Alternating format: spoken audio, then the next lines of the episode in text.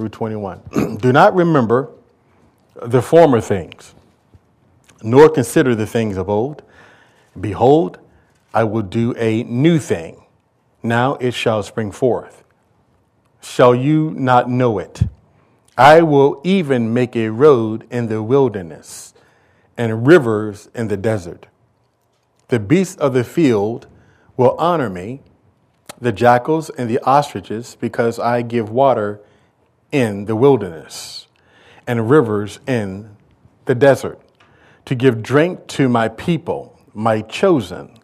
This people I have formed for myself, they shall declare my praise. Let's pray. Father, we do thank you this morning that you're a God that gives a fresh start to all of us. And Father God, we want to thank you, Father, first of all, and although sometimes everything didn't go the way we want them to go, um, Lord God, we want to thank you, Lord God, for the blessings, and we thank you for your faithfulness uh, toward us in 2010. Uh, God, you've been faithful to us, you have provided for us. Father, you have done so many wonderful things for us. And Lord God, and we believe that every year is an opportunity for us to step it up and an opportunity, Lord God, for you to reveal yourself in a more deeper way. Father, help us to be more conformed to your image. I pray that as I preach this morning, that Lord God, that it will be none of me and all of you. And Father, I pray that you will be magnified and you will be glorified, and all of us will be greatly encouraged this morning because you are on the throne doing great and mighty things. In Jesus' name we pray. Amen. Uh, I had uh, a couple years ago, we have a computer that we had purchased for the church. It's a laptop. And uh, ever since we bought that laptop, we had a number of problems. I always say that technology is one of those things that you can't live with it and you can't live without it and uh, and I kept the computer somehow developed some kind of a virus or something. Something was happening with the computer, and so it seemed like the more I tried to do Word documents and do different things, it seemed like the worse it got. So no matter how I tried to fix this computer, uh, you know, or tried to work with it, it just kept getting worse and worse and worse and worse. And so I became more frustrated because after a while, you don't realize how much you depend on the computer until you need it. And, uh, and so finally, I, I, took it into this one time. Uh, I took I taken it to this guy. This was when Circuit City was still in. Maybe that's why Circuit City no longer exists. I don't know, but um, uh, take that for whatever it's worth. Uh, but um, so I ended up taking it in Circuit City, and finally, and I'd taken it in like three or four times. And finally, said to me, "You know what? Um, we've done everything we can do with this computer. Let's just wipe it clean. You need a whole new hard drive. You just need to start this thing all over. So we went ahead and we and he took off everything off the computer, the operating system, everything, and gave it a fresh start. And how many know that computer for about a good two months, boy, it hummed, it worked marvelously well, and. Uh, and now it's somehow something else had happened to it. Now I can't get internet on it, so it's been parked for a while. But I remember, though, uh, I said that to say that sometimes as, as, as believers, that uh, you know we, we've made mistakes in our life, right? We've made some bad choices. And uh, one of the things I love about God is that God always gives us a fresh start. Sometimes we just need to wipe the whole, you know, sometimes God had to come in, he had to just wipe the whole hard drive. You just had to delete everything you did. Because how many of you have ever done something or you said something, or you did something, you said to yourself, ah, why did I do that? Or, or, or you said, you know, or you, or you just keep playing the same game, shoulda, woulda, coulda. If I could have done this all over again, this is how I do it. How many of you have experienced that in life? I mean, you, I mean, you, you meant well, and, and some of the mistakes weren't, some of the mistakes weren't necessarily sin that you committed. It was just decisions that you made and you made a decision, and perhaps you're sitting back, you're thinking, man, I don't know why I did that. And for some of us, if we're not careful, we want to camp there.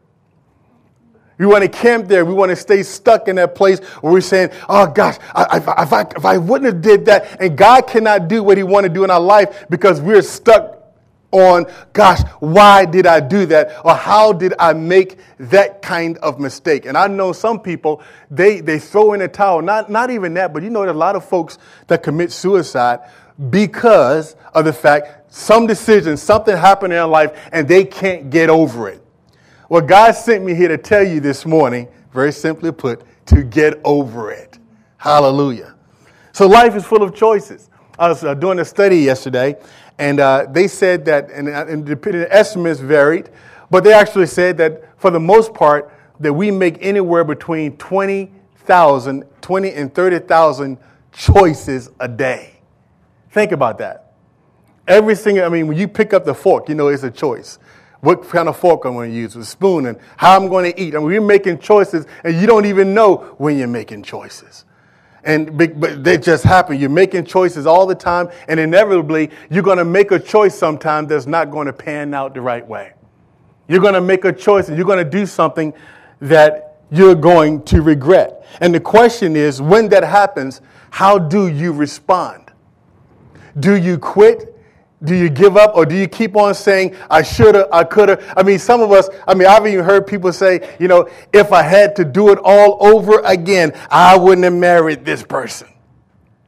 And nobody here ever did that, you know, because you all, you love your spouse, right? You know? And, but you know, some people are stuck there and they can't enjoy their marriage or they can't embrace what God has in front of them because they still thinking about why. Why did I? Why did I? I made some choices myself in my life, and I'm and I sit back every now and then and I say, Lord, Lord, Lord, Lord, why? And, and one of the things I learned about God is God just don't camp out at your whys. He just he just don't hang out there. God is always saying, pick up your bed. I want you to move forward. You remember Elijah. Elijah got depressed because Jezebel was after him. She was coming at him, and, and, and, and he got depressed and said, Lord, I'm ready to die. And you know, the, if you look at the account of the scripture, God did not spend a whole lot of time talking to him about, you know, why is it this way? God said, okay, Elijah, I need you to get up because I got somebody else that I want you to anoint. I got some work that I want you to do. And so we all got to come to this place that, that we got to be able to put behind some of the decisions or some of the things that has happened in our past. Because some folks are handicapped because of decisions made in the past. And here's one of the things I learned in life you can't change a decision you've already made. I want you to think about it for a moment. Whatever, think about it. Think about 2010 because now we're in a new place, we're in a new year. But think about it. The decisions that you already made, you and the things that you've already done. Some of the things that we've done, we're not too proud about. But here's the thing you can't go back and change it. I don't care what the cartoons say. I don't care what the movies say. You know, sometimes you watch certain movies, you can go back in time and, and you can change things. No, no, no. You cannot go back and change what already happened. What happened has already happened. So then it begs the question okay, what do I do now? Do I sit back and I just mourn over and I just keep, keep being overly concerned about the decision that I made? Or do I say, okay, God, the decision has been made. I made this choice. I messed up. I, I, I perhaps I've blown it. But Lord, here's, Lord, here's what I'm going to do. I'm going to move forward. And God, I'm looking forward to you bringing me out of this situation that I find myself. Because here's what we're saying God, I need for you to deal with my now. And, and, and wives, you know, you know, women got impeccable memories. I guess pick on y'all for a little bit. Most of y'all are women here, you know, and you know, you know, y'all are real good at bringing up stuff. You know, y'all can remember stuff from my goodness. You, you remember when it's like it ain't got nothing to do with what's happening now, but y'all just bring up stuff. You know, husband, you need to just tell him to let it go, brother. Let it tell her, let it go. We got to come to that place where we just say, we say, let it go because we can't change it. The question is, what are we going to do right now? Because God is interested in your now. God is not concerned. And God never, God is not the kind of God that drags up stuff. And, and now watch this. Now I want you to hear, hear me well. God is not the kind of God that drags up stuff and try to just parade all your stuff in front of you to make you feel bad. Now, you know, people are good at doing that, aren't we? Boy, we, we, tell, we tell a brother and sister all the time, we say, Yo, we'll support you, we're going to pray for you, but as soon as we tell them, as soon as they tell us what sin they committed, whoa, whoa, whoa, whoa, whoa, whoa, whoa, whoa, alert, alert, alert. Watch them, stay away from them. Stay away from her. I mean, you I can't believe that you did that. And so we don't help, we don't commit, listen, we don't create an atmosphere whereby people can learn to forget the decisions that they made. But one of the beauties about God is that God gives us a fresh start. God can says, no matter what you did, no matter what happened, that I can come up on the scene and I can take all that stuff you did, all the decisions you made, the ones you made that are good, the ones you made that are bad, and I can give you a fresh start. You can start all over again and you don't even have to worry about it. That's the kind of God that we serve. And so, in this particular passage in Isaiah chapter number 43, I want you to understand something for a moment here. Israel um, was, God had always promised Israel that if they were unfaithful, that he would spit them out of the land that he had given them. He made them a promise. And Israel find themselves in this situation. The prophet Isaiah, who was what we call a major prophet, uh, Isaiah would come along and he would prophesy about what was happening. And so here the children of Israel was finding themselves in a situation where they had disobeyed God. And Isaiah was telling them about the judgment that was going to come because of their disobedience to God. One of the things that I, I, I, know we don't like to hear about it, but one of the things that we got to understand and realize that the Bible says that whatever a man sows, that he reaps. Right? Whatever you sow, that you're going to reap. The good thing about that is that even though we're going to reap what we sow, God still gives us grace in the matter. And so the children of Israel found themselves disobeying God. They found themselves uh, in rebellion against God. And God was saying, look, okay, I'm going to judge you. If you read, if you read Isaiah and all those chapters, it talks about how God is going to bring Babylon, how they're going to be punished for all their sin. But in the midst of all of that, the same God who was pronouncing how that he was going to discipline them for their sins. I mean, know God chastened those that he loved. God does give his kids spanking. God does chasten us. But, but, but God chasing us to do us good in the latter end. And so even though the children of Israel find themselves in a place where God is speaking and he's been talking about how he's going to deal with them, in the midst of all that, God says to them, watch this, I don't want you to remember all the stuff that you've done. Now it seems like a contradiction. Well, well God, God, God is saying, no, no, no, no. You're gonna, you, you're gonna have to deal with some consequences because you know you made some choices. But, but I want you to understand, I don't want you to dwell on the mistakes in the past, your past mistakes, your past problems. We, I know all about that because how many know that there's always a redemptive quality even when God judges us, God is all he, He's redemptive in his nature. God also, when God disciplines his children, God does it in a way to redeem us. God does it in a way to help us. God is not out there, you know, like, like, you know, like when you mess up, he just want to just make you miserable. I mean, no, that's not the spirit of God.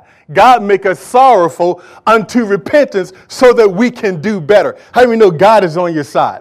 You got to remember that when things are really, really bad, when, when, when you feel like sometimes that, that, that, that, that God is distant, how many ever felt distance between you and God? You got to know in those moments that if God be for you, who can be against you? You got to know, in, as he said in his word, I will never leave you nor forsake you. And what he was saying to the people of God is, listen, you're going to have to deal with some things, but, but I don't want you to dwell on what you did. Because yes, you were unfaithful to me. Yes, you made some bad choices. Yes, you screwed up royally, but I don't want you to dwell on that anymore. Because I got a plan for your life. I, am going to fix the wrong that you have done. And, and the thing about this is, God gives us an insight into his nature because one of the things that I, I think that is so important that when we read the Word of God, that we read the Word of God and we try to figure out how does God think? You know, what, what motivates God? You know, uh, what makes a good marriage is when, when people understand how the, the spouse, the other thinks. You know, I, I, I, understand things about my wife. She don't even have to ask me because I'm in relationship with her. I know her. I know how she like her coffee. I know what time she want her coffee. I know exactly how much sugar to put in her coffee. I know what type she like. I know she like cinnamon coffee that comes from Dunkin' Donuts. She asked me this morning. She had to ask me that because that's new. But generally speaking, I, I, I understand. I'm in relationship with her. And, and, so I, I, I, understand some things about her. And I think it's important that, that when you read the Word of God, that, that you read the Word of God in such a way you're saying, okay, how does God think about this problem? How does God, you know, what, what, what makes God do what he does? What, what understanding God's ways is so important because if you don't understand God's ways, or if you have a misunderstanding about God's ways, it's going to shape how you're going to relate to Him. And if you think your God is a cosmic bully, if you think God hates you when you blow it, then that's the way you're going to live your life. You're going to be scared of Him. You're not going to have the kind of fluid relationship that God wants you to have with Him because your understanding of His nature and how He operates is faulty. And so one will look at this passage, and I heard people say, well, there's a big difference between the Old and the New Testament. But the, New Te- the Old Testament seems really, really harsh. And, and it just seems like it's a total different spirit. But then when I read the, the New Testament, there seems to be more grace. Well, can I say to you that the same God that wrote the Old Testament is the same one that wrote the New? God is graceful, He's merciful, and yes, He is a God that punishes sin. He has to do that. Why does He do that? For our benefit. Not because God wants to make our lives miserable, but God hates what sin does in our lives. And so He says to he says to them, he says in verse 18, do not remember the former things, nor consider the things of old. He said, don't remember it. In other words, he's saying, here's what I want you to do. I want you to put aside all the decisions that you made. I don't want you to, I don't want you to remember. I don't want you to dwell on it. And when he says, I don't want you to remember it, He's not saying, like, you know, we all remember things that we've done. But what he's saying is, I don't want you to allow this to handicap you. I want you to look at this for what it is. You've blown it, you've made a mistake, but I don't want you to dwell there. I don't want you to camp and become depressed. Do you know that are sometimes believers that get depressed? How many know that's not the Spirit of God? He said, you know, God never ever wants to lead you into depression. How many know He don't lead you into depression? He's saying, I don't want you to hold on to, to that because see what happened is if you keep holding on to that, then you can embrace the life I have for you here. Because what happened is, even Paul talked to the Corinthian church. He said, Yes, I had to come, I had to deal with you, because he wrote, Paul had to write the Corinthian church because they were blowing it up, they were messing it up some kind of bad. And Paul said, Paul said, Look, I, I wrote you a harsh letter, but but but but my heart was I really care for you, I love you, and, and I don't want you to sorrow and, and, and be overwhelmed with sorrow, but I want you to come to a place where you repent. I want you to experience the real life that God has for you. I want you to experience the true joy that God has for you. I don't want you to stay there. So don't remember, don't dwell in, don't be worried about what happened in 2010, for an example. Don't listen, you made a bad mistake, you made a bad mistake. God is saying, listen, I understand all that, but here's what I need to do. I need you don't even remember it. Just, just put it out of your mind. Just forget about it. Watch this. He says, Behold, I'm going to do a new thing. God's going to do a new thing in our lives. And I believe that what God wrote to them is applicable to us because it's the same spirit. He says, I will do a new thing. In other words, God was saying that it's not going to be some refurbished blessing. A new thing means that it's something that is outside of the box, something that you didn't even, you couldn't even imagine. How many you know every, I mean you know that the best blessings oftentimes are the blessings that God brings and that they catch you by surprise? You know, eh, you, you watch during Christmas season, you know, and I'm one of those ones that always kind of like, I get a heads up on what's going to come down the pipe for me. So I, you know, surprise, they can't surprise me for the most part. But you know, when you really get somebody surprised and, and they get a they get a blessing, they get really, it's like, oh wow, I didn't know. And they get really, really, I mean, you know, like if I would have got an iPad or something, I would have been like, woo, it would have knocked me out. If if I would have got an iPad. I'm just saying. If I would have gotten out, it would have been like, that would have been a total big surprise to me. But the point I'm making is that, that when you get us, when, when, when God blesses us, oftentimes He blesses us in a way that, that is not like what we thought He was going to do. He says, I'm going to do a new thing. And what that means is that God is always operating in a fresh way. The Bible says, if any man be in Christ, he is a new creation. That means everything about God. God is not into the old, the stale, the mundane. God is always, it's always about a new thing. He says, listen, I'm going to do a new thing, and then here's what's going to happen, and you're going to know about it. He says, shall you not know it? He said, it will spring forth. In other words, God is saying, I'm going to make it happen. And I think it's important to understand that in our lives, that you know, we spend a lot of time trying to figure out all the solutions to problems. But understand that when you, came, when you became a child of God, there are some things that you ain't going to ever figure out.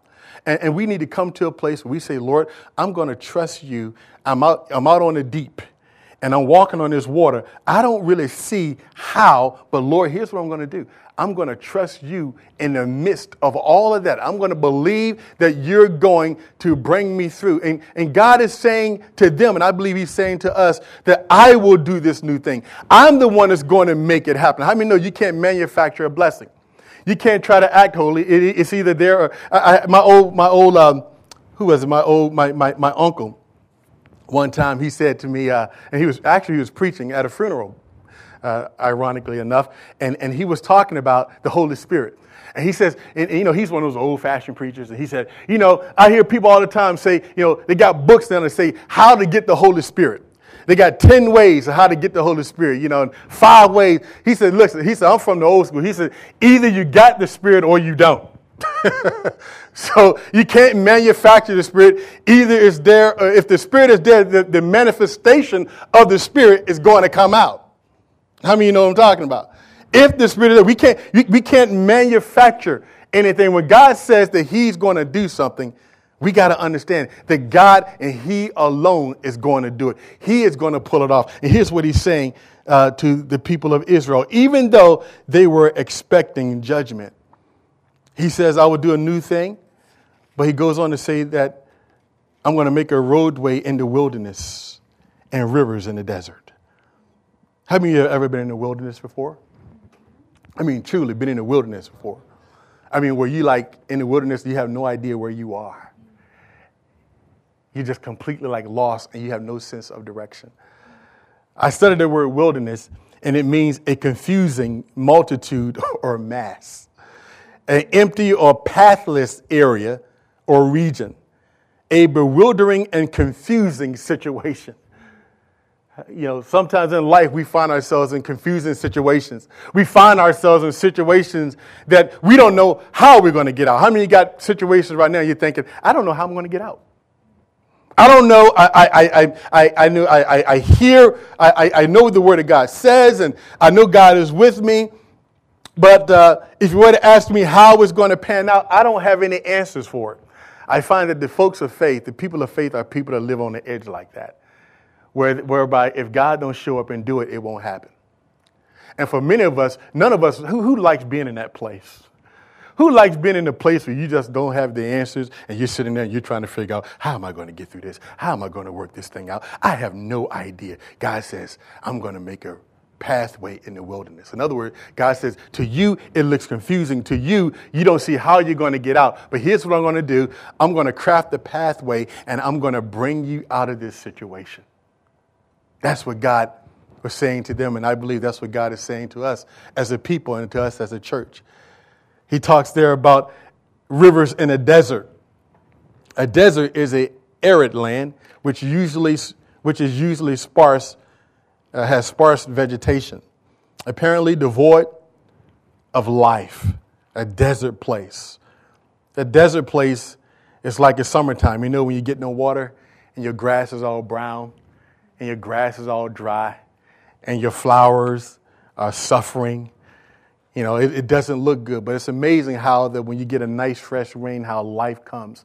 And God says that what He wants to do in our life is He wants to bring life in those places that are dry. He want to bring rivers of water. He want to bring life. We talked last week about the God of the, the resurrection, how that even a, when a situation seemed impossible or unbearable, that, that, that God can come along and he can bring life in any situation that we're confronted with.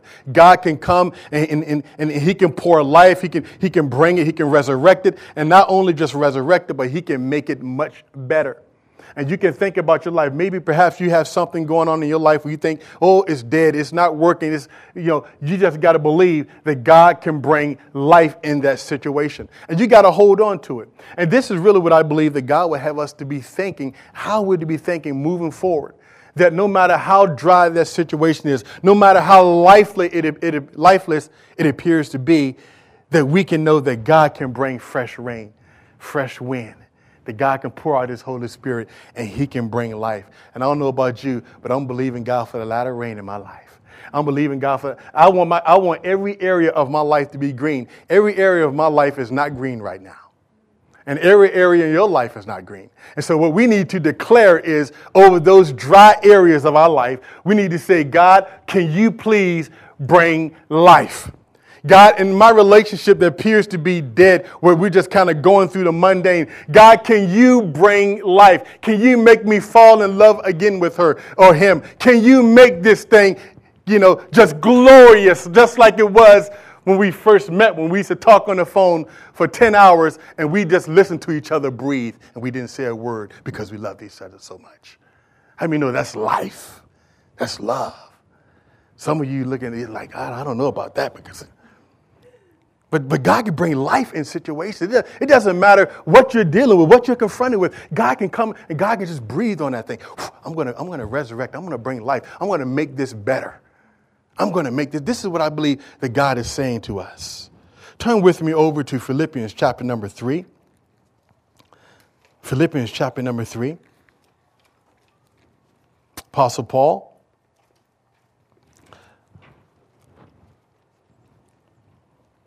who's a great man of God, a great man of faith. And Paul had to, how many know Paul was not a perfect man? Paul would tell you he wasn't a perfect man. And for many of us, that should give us hope. Because the people of God were not perfect. I mean, we read stories, and the Bible don't always include every single thing folks did. You know that, right? Uh, the Bible gives us snippets of things. And uh, and so we never get the full story, but we get just enough so we can get a glimpse of what things are really like. But listen to what Paul says in Philippians chapter number 3, verses 12 through 14. He says, Not that I have already attained or am already perfect or perfected, but I press on that I may lay hold of that for which Christ Jesus has also laid hold of me. Brethren, I do not count myself to have apprehended, but one thing I do Forget those things which are behind and reach forward to those things which are ahead. Verse 14 I press toward the goal for the prize of the upward call of God in Christ Jesus. Now, Paul says, he starts this verse off by saying, Not that I already have attained or I am already perfect. Paul has spoken about himself. He said that he was a blasphemer and he was violent. Can you imagine that the Apostle Paul was a violent man? That's in 1 Timothy chapter 13. You can jot it down if you like. Paul also referred to himself as a chief of sinners. So Paul wasn't under any illusions about who he was and his shortcomings. He understood that, that he talks about, I believe, in Romans chapter number 7. He says, uh, The thing that I want to do, I find myself not doing. You know, and I end up doing the very thing I hate. Paul talks about how he has this battle even raging inside of him. All of us go through it. We, we make decisions, we do things, we think that I don't want to do that. I don't want to do I don't even want to feel this way, God, but yet I find myself struggling with this. Paul, is, Paul said, Look, I'm not a perfect man. I understand that, that I'm not perfect. And if you want to, and Paul even came to a place where he says that by the grace of God, I am what I am. He had to realize that, you know what? I know a lot of folks are probably wondering because there were some people that were skeptical of the Apostle Paul when he first got saved. There were some folks when he came among the regular apostles, you know, they were like, okay, we, we can't, this guy can't hang around us. We, I mean, Paul was rejected. They were like, no, no, you can't hang around us because we know what you did. And then somebody had to come up and tell them, look, wait a minute. The Apostle Paul gave his life to Jesus. You see, if any man be in Christ, he's a new creature. It's all under the blood. But, and so the Apostle Paul will tell you, if he was here today, I'm not a perfect man. But what was the secret to Paul's success? How did Paul deal with his imperfections and the mistakes and the bad choices that he made? Watch what he says. He says, Not that I already attained or am already perfected, verse 12, but I press on that I may lay hold of that for which Christ Jesus also lay hold of me. He said, Brethren, I do not count myself to have apprehended, but this one thing I do. One thing. I forget those things which are behind, and I reach forward to those things which are ahead. Paul was saying, and he's given us a message. How many know that all scripture is given by inspiration of God? All of the Word of God is for our instruction so that we can learn how to live our life on this planet. Paul says, Listen, I'm not a perfect man. And you can say, Lord, I'm not perfect. But here's one thing you got to do you got to be willing to put behind the stuff that happened in the past. Because if you can't put that behind you, Paul knew if he would have stayed, if he would have kept walking around saying, How could I kill all those Christians? How could I persecute those believers? What would I thinking about? I mean, I can't believe, you know, if he would have been preoccupied with that, he would never be able to embrace his future. The reason why some of us struggle, you know, with, with, with, with some, even sin and some of the problems that we have is because we're always meditating on it. You know, the Bible says, you know, basically that as a man thinketh in his heart, so is he. So if you sit around thinking about sin, you thinking about all the bad stuff you did, or if you're thinking I'm just a bad person, duh, what's going to happen? That's the way you're going to live your life. You're going to be, and, Paul said, This one thing I do. I have not apprehended, I have not come to the place where I want to come in God, but one thing I have learned to do in my life, I forget those things which are behind me and I reach forward for what God has called me to do. And every one of us has a purpose you have a destiny and you have a calling. And, and you know, and, and you got to get that in your spirit. You do, you do not exist just to sit and to watch and to wait till Jesus come back. None of us do. There's a calling, and if every believer get that revelation, uh, and, and my heart's desire that every one of us get a revelation, God, what is it that you want me to do? What is it that you're calling me to do? Paul says, I press on. I press on for the goal of the high calling that God had placed on his life. He recognized that there was a calling, and, and I cannot get there until I'm willing to let go of the things that I did in the past that I'm not too happy about. You just got to let it go.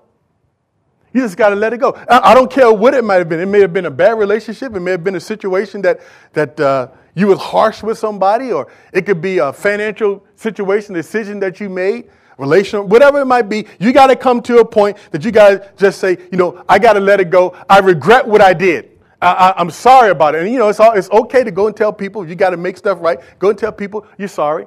But then right after that, you got to forget about it. So I, I got to go. I can't stay here. I can't dwell in what if.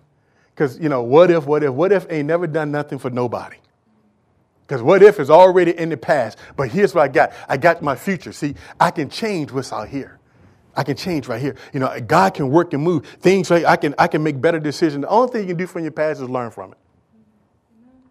You can learn from your past. You can become a better person, and you can learn. Which oftentimes God, you, you know, things happen in our life, and we learn from them. But but outside of that, you just need to let it go, because you will never be what God wants you to be until you're willing to let go of your past and say, lay hold of my future and what God has for me. Paul says, I press on. I press on. And why did he have to press on? Because every devil in hell was telling him, was reminding him of his past. Well, God can't use you because look at what kind of person you are. Look what you did. You think God is going to really use you? I mean, what do you think? God can't use you. And so Paul gives the idea that he had to press, kind of like a, a weightlifter. You know, you bench pressing, and when you're lifting weight, you know, you got weight that's pushing down on you, and you got to press. How many know that life is all about pressing? And sometimes you got to press, and it's so hard to move ahead. It's so hard to keep going when everything in you sometimes want to quit, and everything in you sometimes you want to give up. You think Paul wanted to quit and give up sometimes? Sometimes you think every now and then it just got a little bit hard for him. You ever thought about giving up every now and then? Just, just You know, why am I doing this? Nobody seems to understand. Nobody seems to care. And, and, but you got to press on to your destiny and your purpose because you're doing it because this is what God called me to do. This is what God has laid in my heart to do, and I'm going to be everything He wants me to be. And in order for me to do that, I'm going to press through no matter how hard it is. Anything that is worth anything in life, you know you got to fight for it. You just got to fight for it. And everybody want the glory, but nobody want to go through the pain. Everybody want the accolade. And everybody want, you know, but they don't, you know, they don't know what a person had to go through.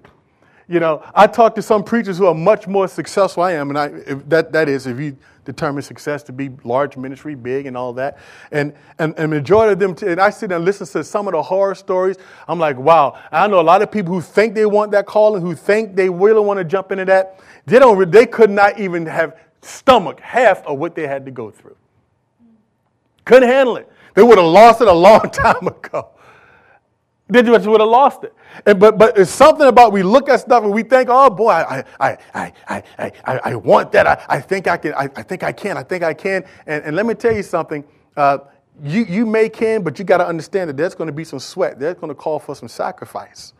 Paul was saying, I got to press through. If I'm going to get what God has for me, I'm going to lay behind my problems. I'm going to lay behind my bad decisions. I'm going to let it go and I'm going to press on. I'm going to fight until I get what God has for me. How many know you got to fight for your children? You got to fight for your children. If you don't want your children to grow up and be the devil's kids, you're going to have to fight. You're going to have to get that Bible. You're going to have to read it. You're going to have to get the anointing oil. Sometimes you're going to have to raise your voice. Sometimes you're going to have to go to bed. You're going to have to cry at night. You're going to have to cry at night because those kids will just drive you up the wall. And you're just going to have to, uh, I'm living it. I'm telling you. You're going to have to cry. You're going to have to believe. You're going to have to press. And you're going to have to keep pressing because the devil is not going to sit idly by and watch you succeed in God. He's not going to sit by and watch you and, and, just, you think that your marriage is going to be really great. You think he's going to let your kids just walk and just whoopsie do right into the kingdom of God and just, and just make a big impact and drag all these people to heaven? Do you think he's going to sit by and say, hey, go for it? You can go. Yes, yes, yes. No, no, no. He's going to put every obstacle, every roadblock that he can to keep you in bondage.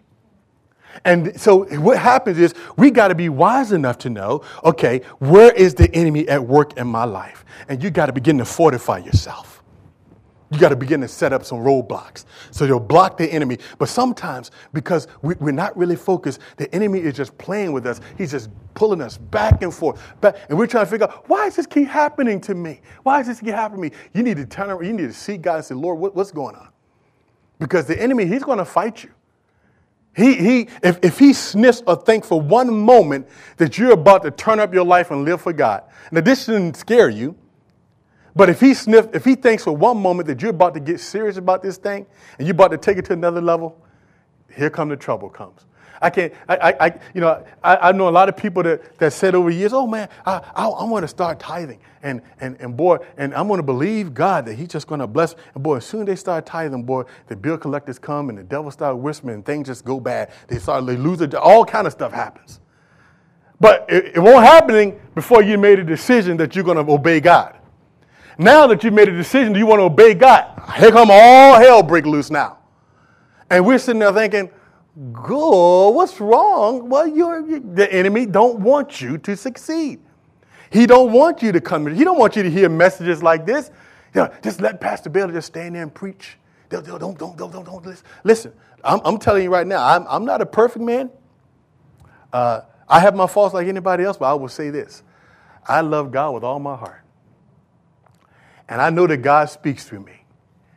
And it's not because I'm some extra special person, because I'm not. I'm just a man that just have such a heart and a passion that I want, I want to achieve and be everything that he wants me to be. And I want to leave this earth, and I want somebody to know that when I left, they say, boy, we sure do miss him. And not because I was in with the crowd, but because I served God and I served him well.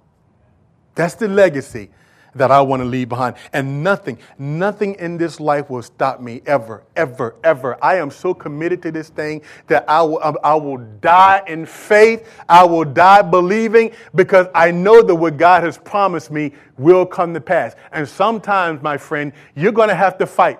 You're going to have to fight and not let the devil steal your peace, not let him steal your joy. You're going to have to press. You're going to have to not allow these things to jump on you or people in the past tell you about who you used to be. I mean, you know, sometimes you try to witness to somebody, oh, I can't, they can't hear you because they remember how you was. They want to talk about what you was. That's the only problem with Facebook. Facebook people still want to act like it's 20 years earlier. Oh, brother, I ain't just saying you want to get together have a class reunion, sure. But this Gary to knew, knew back in 1984, and I, you know, dating myself. That's when I was I graduated from high school in 1984. But um, I mean, no, I ain't the same person no more. I'm totally different.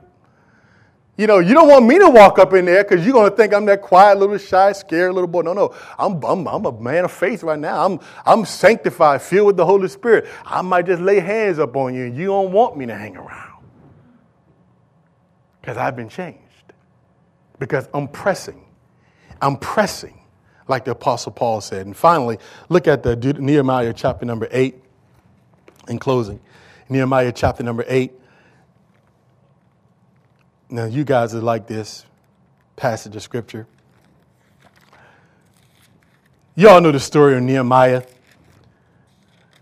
Nehemiah chapter number 8. I believe we're going to read verses. Uh, 8 through 12. You know the story of Nehemiah who basically had went to the king and the children of Israel were held captive and he had found out that Judah was all torn down the city and he had went to the king and asked the king if he could go back and rebuild the walls that had been torn down because the children of Israel were in exile. And the king gave him leave and said, You can go back and you can build the entire wall. And, and, you, you read the story and, and, you remember how that while Nehemiah and all the, he mobilized all the people, the Israelites in the land of Judah, he mobilized them to work and they all were able to build the wall together. And Sanballat and Tobiah, you remember Sanballat and Tobiah? I can't go over it because we don't have time, but Sanballat and Tobiah represents the devil. they represent the enemy and everything he tries to do. Everything you're trying to build in your life, how many know Satan want to tear it down? Everything that you want to try to build in 2011. Here's a, here's a real, here's, this is a realistic uh, approach. Understand this, that it, when, you, when you decide in your life that you're going to build something greater for God, you're going to go deeper for God, understand that there's always going to be a, Sam, uh, a Sanballat and a Tobiah who's going to be there to tell you what you can't do. There's always going to be the naysayers that's going to whisper in your ears and tell you what you cannot do. They will, they will, the enemy will try to stop you. He will put people in your life. He will put people in your path. He will throw distraction at you to get you off course. That's why it's so important to understand and who, what it is that God has called you to do and who God has called you to do it with. Because the enemy, and here in particular, Nehemiah, they had great success they had rebuilt the wall, and, and now they come to a place after they rebuild the wall, they had success. Then Ezra, the priest, they all came together, and now he's going to, to instruct them in the law of the Lord because many of them had not read the Bible in a long time. They had not heard a priest, they had not read it, they had forgotten the scripture, and so now they find Ezra the priest after this great victory. Now, I want you, I want you to remember this because this is important. I want you to think, think with me for a second. That they had had this great victory, and it appeared like at this particular moment that having on the heels of this great victory that there should be a lot of joy, there should be a lot of happiness because God just brought about a victory. How many know whenever God brings about a victory in life, you know how to shout hallelujah, right? You know how to shout praise God. When you prayed and you believe God and God opened the door for you and God does things, you know how to say hallelujah, thank you God, praise you. But but here in this particular passage, Ezra the priest opened up the book he opens up the Word of God and he starts to read it. And guess what happens? The people start to get a little bit depressed. They start to get a little bit bothered. Why are they getting bothered? What happened? I mean, you just had a victory. God just did some marvelous things in your life. Isn't it just like the enemy? You get a victory and, and, and you're celebrating and you're happy, and all of a sudden, something around the corner happens. Try to zap your joy.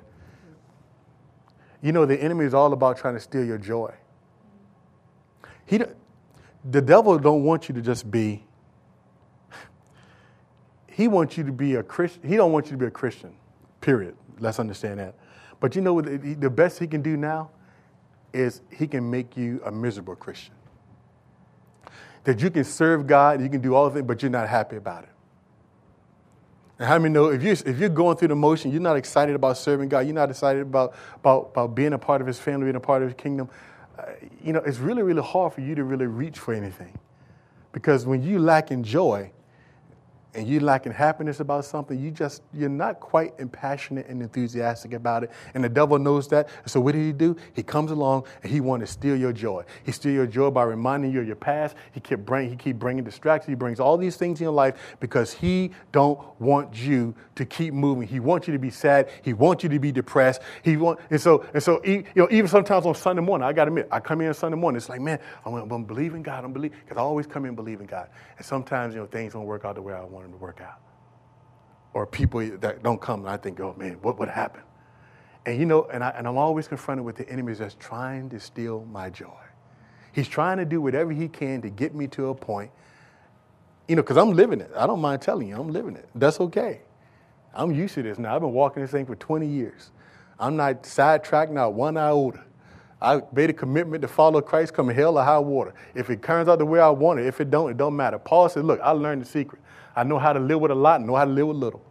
I can do all things through Christ who strengthens me. I can do it all. I can go through, I can go through pain, I can go through sorrow. I can endure harsh, I can do it all. Because it ain't about what everybody else is doing. It's just about me and God.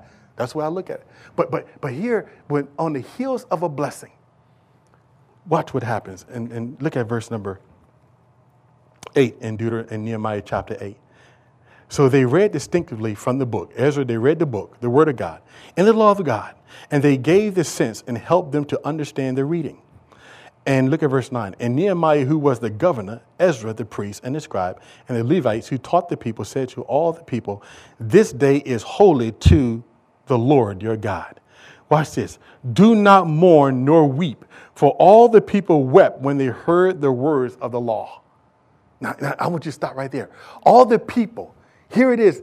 They should be happy, right? Now they're reading a law of God and they realize, boy, we have just been we've been terrible. I mean, we have just been messing it up, and all of a sudden, all their joy they had suddenly begin to turn south. Now the people who should have been rejoicing, now they're starting to cry. And see, and this is when, and this is when some good fiery preacher he'll come along and he'll just, just keep it going, put his feet on the gas because we want to make you feel bad, want to make you feel guilty.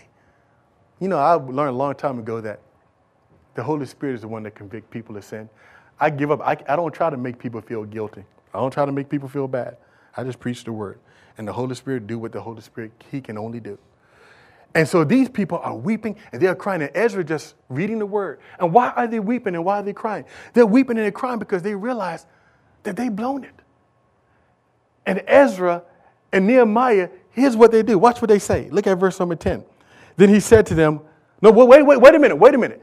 Go your way and eat the fat, drink the sweet, drink the Kool Aid and the tea. That's what that means, okay? Translation. That's what drink the sweet. I mean, what else do you think it means? Drink your Pepsi. Uh, you know, and send portions to those for whom nothing is prepared, for this day is holy to our Lord. Do not sorrow, for the joy of the Lord is your strength. Gosh, do you hear that? He says, The joy of the Lord is your strength.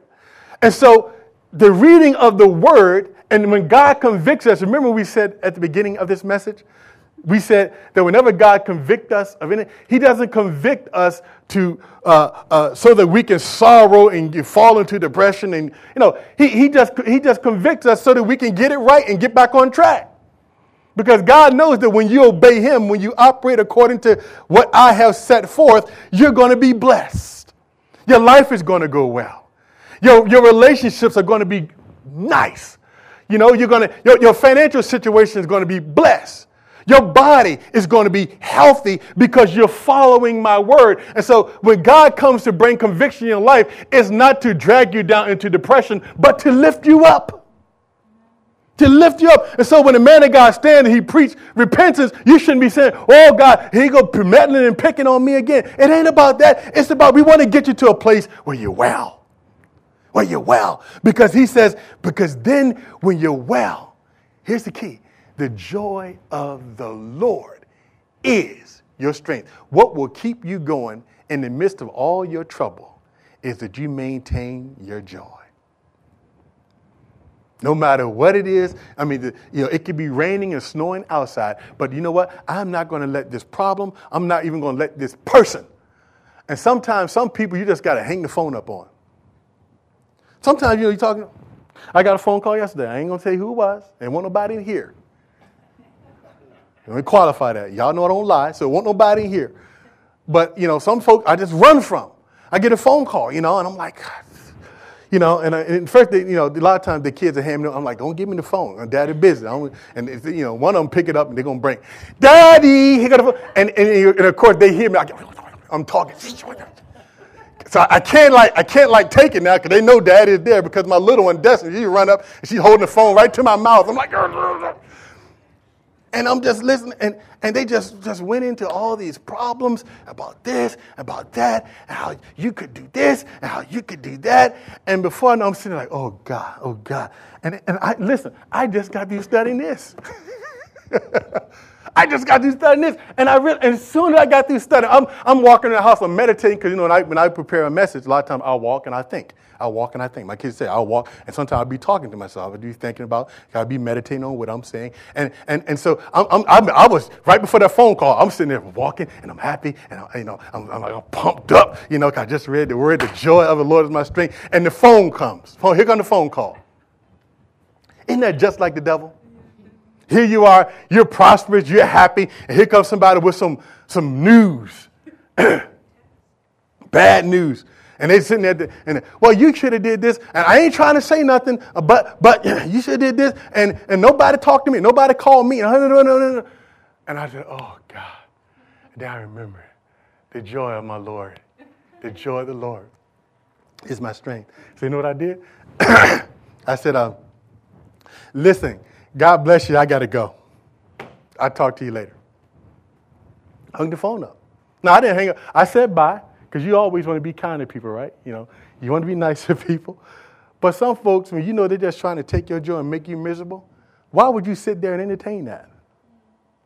I'm like, now, if you want to talk to me and try to, you know, come to some agreement, that's fine. But don't be trying to make me feel guilty. I don't need that. I don't need, I got enough. Look, I can do bad all by myself. I don't need nobody else's help. If you can't help me, don't talk to me. If you want to have a, you want to do something for me, lift me up. Hallelujah. Encourage me. Tell me about how I'm going to get through this problem, but don't call me and give me the big list because I don't want nothing to steal my, and I knew what the enemy was doing. He was just trying to take my joy. Here I am, I'm sitting there preaching, reading the word, and then I get tested right after the message. I'm sitting there like, you got to be kidding me. And bless her heart, my daughter didn't mean no harm. They come running, hand me the phone. hand me the phone. Daddy, daddy, daddy. Like, Lord. So listen. I just want to encourage you as you move into 2012, understand that, that 2011, I'm sorry, I'm jumping ahead on it. See, but you know what? At least I'm in front. I ain't looking back. so as we go forward, maybe there's been some things that happened that probably happened that you're not too. Listen, just let that go, and, and begin to think about, okay, God, I can't change that, but what are you going to do with my now? Embrace what God has for you today, and, and ask God if you're dealing with a difficult situation. Say, Lord, this is hard for me. Can you please give me wisdom, discernment, understanding? How do I deal with where I am today? Because today is all that you have any kind of control of. And he's a God, and you know, one thing about it, God say, I'll give you a fresh start. You can start all over again with me.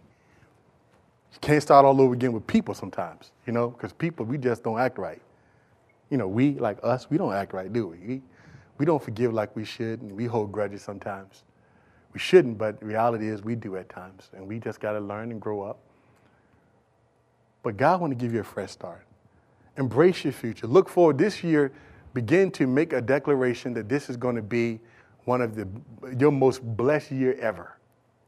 And just make that declaration. Just say, this is going to be my year. I'm going to have a great year this year. I'm going to be blessed. You know, I'm going to come out of debt. Uh, my marriage is going to be better than what it was last year. Uh, my my, uh, my kids are going to do better this year. Uh, you know, um, I'm going to get some more people saved. Hallelujah. You can't ever go wrong there. You know, uh, everything for me is just going to turn around. And you know what? And just start acting that way. You'll notice that after a while, that your situation, you keep confessing that, then things behind you start changing. But when you start walking around with a down attitude and you're all depressed, and guess what happens? You bring in that atmosphere right where you're at. And how do you know we don't need none of that? Amen? Amen. Every head is bowed, every eye is closed.